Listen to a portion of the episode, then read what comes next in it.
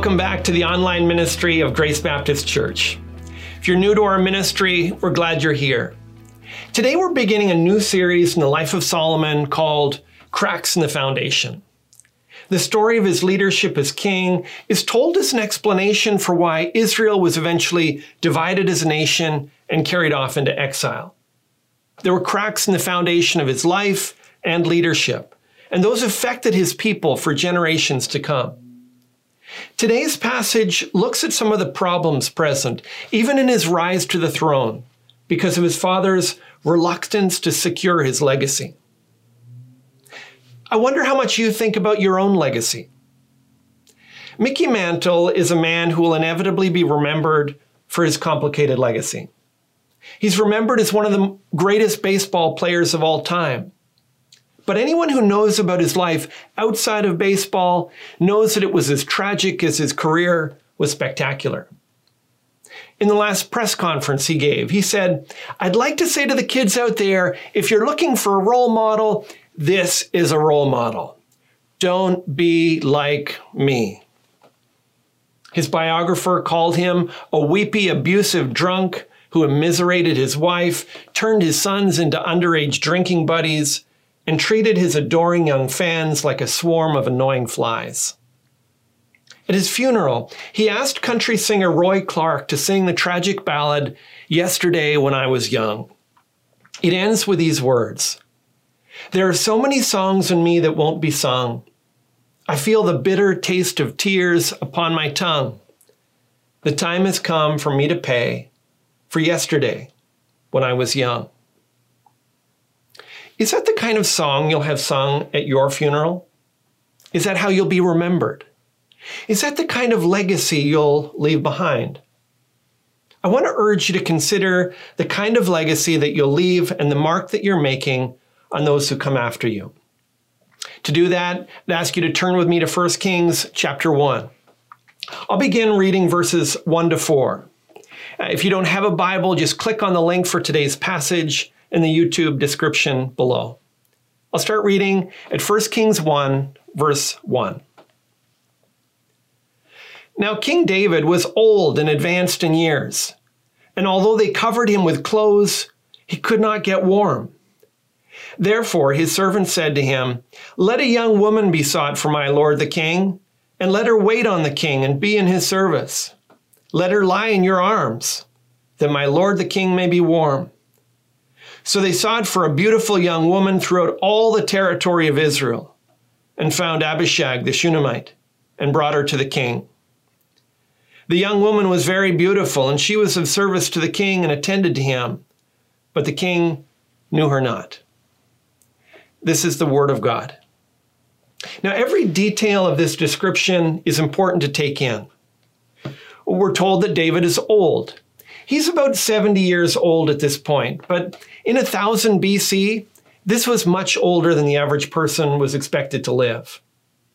Age and life as a fugitive warrior had taken their toll on him, and so he wasn't able to keep warm. They'd wrap him up in thick sweaters and snuggle blankets, but he was still constantly shivering. So the king's staff stage a Miss Israel contest to find the most beautiful woman in the land. Instead of a crown, they assign the winner the role of royal water bottle. She's supposed to snuggle up to the king and keep him warm. In verse 4, when it says, the woman was very beautiful, but the king knew her not. The message is that David is just a shell of the man who spotted Bathsheba on the rooftop and called her to his palace. He's in his last days. Now, there's nothing tragic about a great man growing old, but we're supposed to read this description with a sense of panic. Israel's king is no longer fit to lead, but he hasn't done anything to set the stage for his successor. He won't act to secure his legacy. Maybe he doesn't want to let go of his privileges as king. Maybe he doesn't want to admit his age and the reality of his health. Maybe he's afraid that people will treat him differently. Whatever it is, his refusal to act his age and prepare for the next generation puts the entire kingdom in jeopardy. His legacy is about to be ruined because he's put off the inevitable. He's living as if he'll never die. And so he never puts his affairs in order.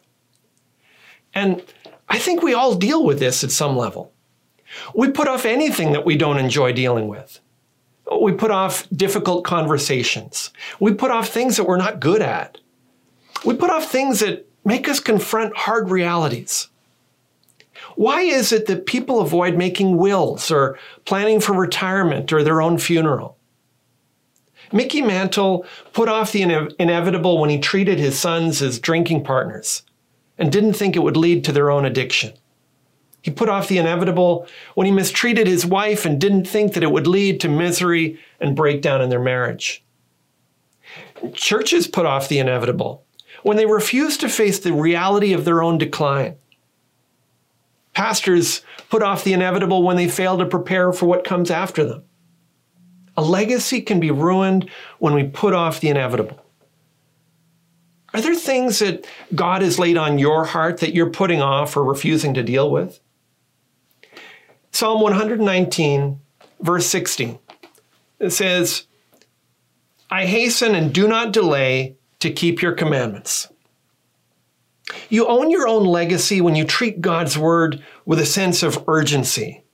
He says, I do not delay. You're not putting God off and telling him to come back when it's more convenient. Or uh, Psalm 90, verse 12 says, Teach us to number our days that we may get a heart of wisdom. You own your own legacy when you're conscious of time. And this is opposite of the world's wisdom that says to live for the moment. You need to look at your watch and get out a calendar from time to time. While David was thinking about how to keep warm with the beauty queen in bed next to him, his kingdom was about to fall and his legacy was about to be ruined. Finally, Psalm 39, verse 4 says, O Lord, make me know my end and what is the measure of my days. Let me know how fleeting I am. You own your own legacy when you realize how short life is and you prepare for what comes next. Are you prepared to meet God? Are you prepared to face judgment? When you see how short life is, it helps you to keep an eye on eternity and be wiser in the moment. Own your own legacy. Now, the frail picture of David in his late days refusing to announce his successor makes us fear for the kingdom. His legacy is in jeopardy. And so we're not too surprised when we see what happens in verse 5. It says, now Adonijah, the son of Haggith, exalted himself, saying, I will be king. And he prepared for himself chariots and horsemen and fifty men to run before him. Adonijah is an opportunist. He sees that David is weak and decides to make his move. He's the fourth son of King David, but by this point, Amnon the firstborn and Absalom the third have both been killed. We don't know, but we assume that Chileab, the second born son of David, has already died as well. Now, Adonijah knew Moses had taught that God would choose the king, and both Saul and David had been appointed by a prophet. He also knew that God had told David that Solomon would succeed him as ruler. But when he saw that his father wasn't going to act to secure his legacy, he was determined to steal his own. The text says that Adonijah exalted himself. He decided to give himself a promotion. Rather than being appointed king, he announced that he'd be king. He prepares chariots and horsemen and men to run ahead of him as a way of acting like a king before he actually is a king. In verse 6, we're told that he's very handsome and born next after Absalom. And in fact, everything about how he acts reminds us of his older brother. And that's a problem because Absalom staged a coup and ran David out of town in a rebellion. And it looks like history is repeating itself. And this time, the rebellion could, could succeed. Now, he rounds out some of David's inner circle, including his former general Joab and a priest named Abiathar and they put together a secret coronation banquet with the other royal sons and many of the palace officials. Only Solomon wasn't on the guest list, nor was the prophet Nathan or Benaiah the head of David's royal guard. It looks like we're about to witness the end of David's legacy. We're about to see the reign of a man after God's own heart ended by a proud son who doesn't care about God's heart or his commandments. And just as we're wondering how this could happen, verse 6 gives us the answer. It says, His father had never at any time displeased him by asking, Why have you done thus and so? Now, David was a man after God's own heart. He loved the Lord and enjoyed a vital relationship with him. But he was an ineffective father. He was ineffective because he was unwilling to discipline his own children. The text says he, he never wanted to displease Adonijah. But this is a pattern we see with his other children as well. He didn't engage in the hard work of discipline. He wouldn't say no and mean it. He didn't follow through with consequences. A legacy can be ruined when we refuse to do the hard things. As a parent, you regularly see the seeds of sin in your child's life. It happens at a very young age. And you tell yourself, it's not that serious. It's not that big of a deal. But the problem is that the seeds grow, and eventually it's almost impossible to root them out. Establishing patterns of obedience, self control, and respect has to start early with loving but firm and consistent discipline. A parent has to be willing to do the hard things. Proverbs 29:15 says, "The rod and reproof give wisdom, but a child left to himself brings shame to his mother." Notice the two things it mention there's rod and reproof, consequences and communication. We need to teach our children the right thing to do as well as the reason to do it. But then we need to be willing to do more than just talk. We need to be willing to give them consequences when they refuse. Anything less is to leave a child to deal with sin on their own, and the verse warns that the result is shame. Proverbs 22:15 says something similar. It says, "Folly is bound up in the heart of a child, but the rod of discipline drives it far from him." Saying that children are born cute but not wise. They need to be shown the right way, but they also need consequences that will convince them of the right way. And too often, our parenting consists of empty threats and half hearted responses to sin. And that sends a message that we just don't see it as that big of a deal. David's sons show us what happens when we do that. In fact, I'm convinced that part of the thesis of 1 Kings in this chapter is that David's unwillingness to discipline his children was one of the factors that led to the nation's divide and eventual exile to Assyria and Babylon. The stakes in parenting are far higher than we typically admit own your legacy because it can be ruined when we refuse to do the hard things. Now, as we return to the chapter, it looks as, as if all is lost. David is nearing death, but he can't be bothered to face it or prepare the nation for what comes next. And the son he refused to discipline has crowned himself king and celebrating his coronation. All would be lost if God didn't act through his prophet Nathan. And so there's hope and relief when we see him appear in verse 11. Follow along as I read from verses 11 to 14. Then Nathan said to Bathsheba, the mother of Solomon, Have you not heard that Adonijah, the son of Haggith, has become king, and David our Lord does not know it? Now, therefore, come, let me give you advice that you may save your own life and the life of your son Solomon. Go in at once to King David and say to him, Did you not, my lord the king, swear to your servant, saying, Solomon your son shall reign after me, and he shall sit on my throne? Why then is Adonijah king? Then, while you are still speaking with the king, I also will come in after you and confirm your words. anyone find it strange that the prophet goes to the queen Bathsheba instead of King David? It seems he's concerned that David won't listen if he goes to him directly. So he enlists Bathsheba's help and warns her that not only her life, but Solomon's life is on the line if she doesn't act immediately and persuasively. But he's not content to even leave things with the queen. He, stages this elaborate scene where she rushes in first, and just as she finishes speaking, he rushes in as well and repeats a similar message. Everything's calculated for maximum effect.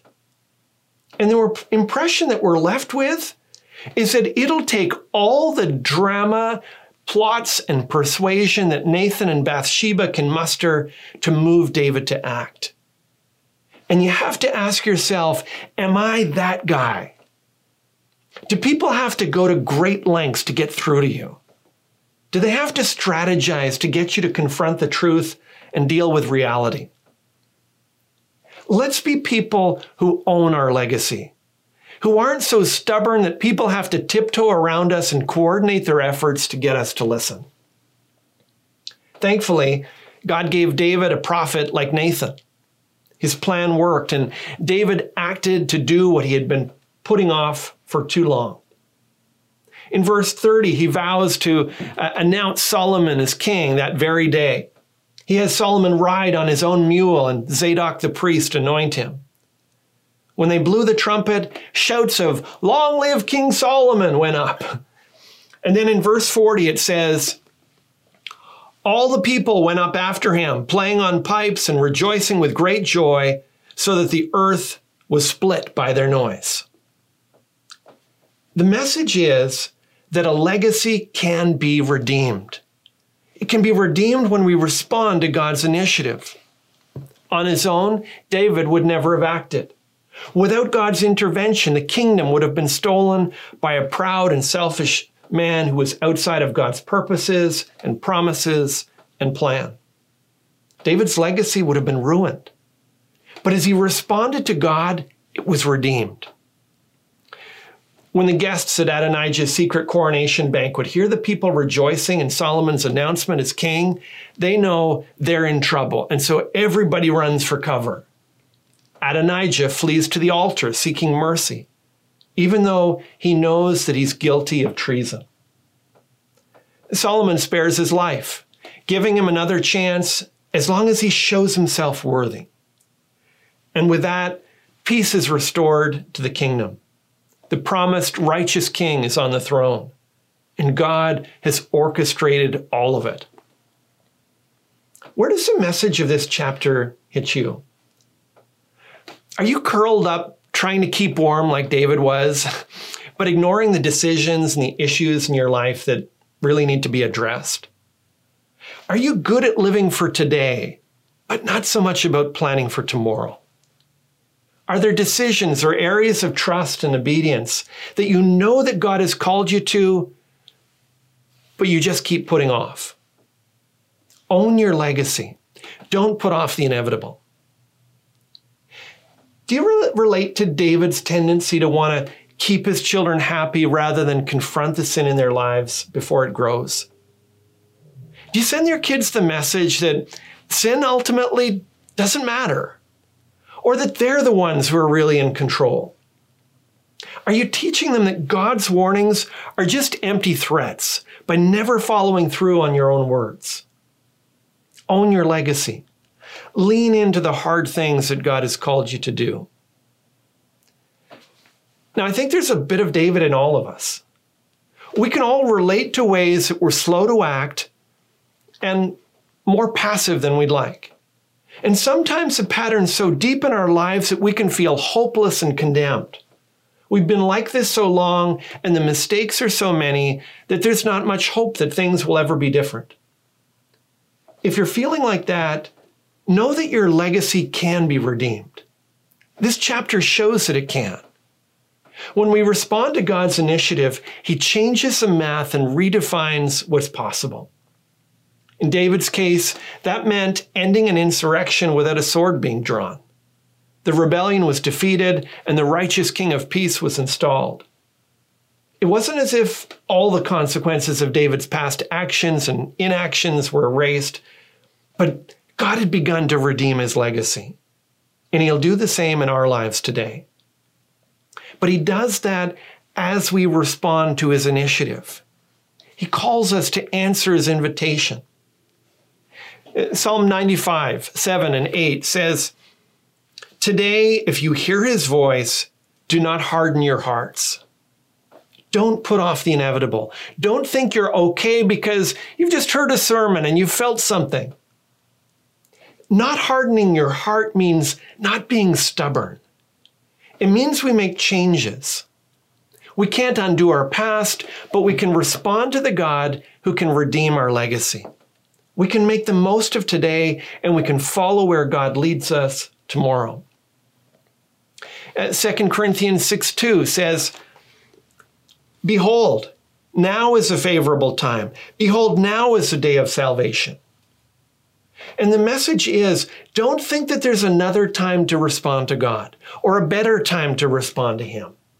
Don't put Him off in your life. Now is the day of salvation. Now is when we invite Him to rewrite our next chapter. Now is when we respond to His initiative to redeem our legacy. Sometimes, though, it feels like we're too late. In Mickey Mantle's case, how do you redeem a legacy after decades spent destroying it? At one point, his doctor said that he had damaged his liver so badly after 40 years of drinking that it looked like a doorstop. He told him his next drink could be his last. Finally, at age 63, he checked himself into rehab. He realized he had been telling the same old stories about getting drunk, and he realized that they just weren't funny anymore. The reality is they never had been. He admitted the ways that he'd hurt his family and friends, and he sought to make amends. His former teammate, Bobby Richardson, shared the gospel with him, and Mantle professed faith in Jesus. The day before he died, Richardson visited him to encourage him and make sure that he'd really understood the gospel. After he shared, his wife told how she trusted in Jesus and then she asked him a question.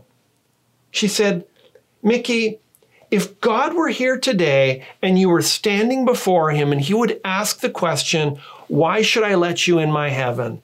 What would you say? And he replied, For God so loved the world, he gave his only begotten Son, and whoever believes in him should not perish, but have everlasting life. At his funeral, Richardson shared that story along with a poem that Mantle requested. In it, there's a line that goes like this This crowd on earth, they soon forget the heroes of the past.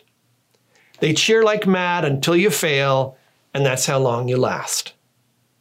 But in God's Hall of Fame, by just believing on His Son, inscribed you'll find your name. I tell you, friend, I wouldn't trade my name, however small, that's written there beyond the stars in that celestial hall, for any famous name on earth or glory that it shares. I'd rather be an unknown here and have my name up there. Do you know that your name's written up there in the book of life? Do you know that because you've put your full weight of trust in Jesus Christ alone for your salvation? If not, don't put off the inevitable. Today is the day of salvation. Turn to Jesus in faith and let God redeem your legacy. Let's pray.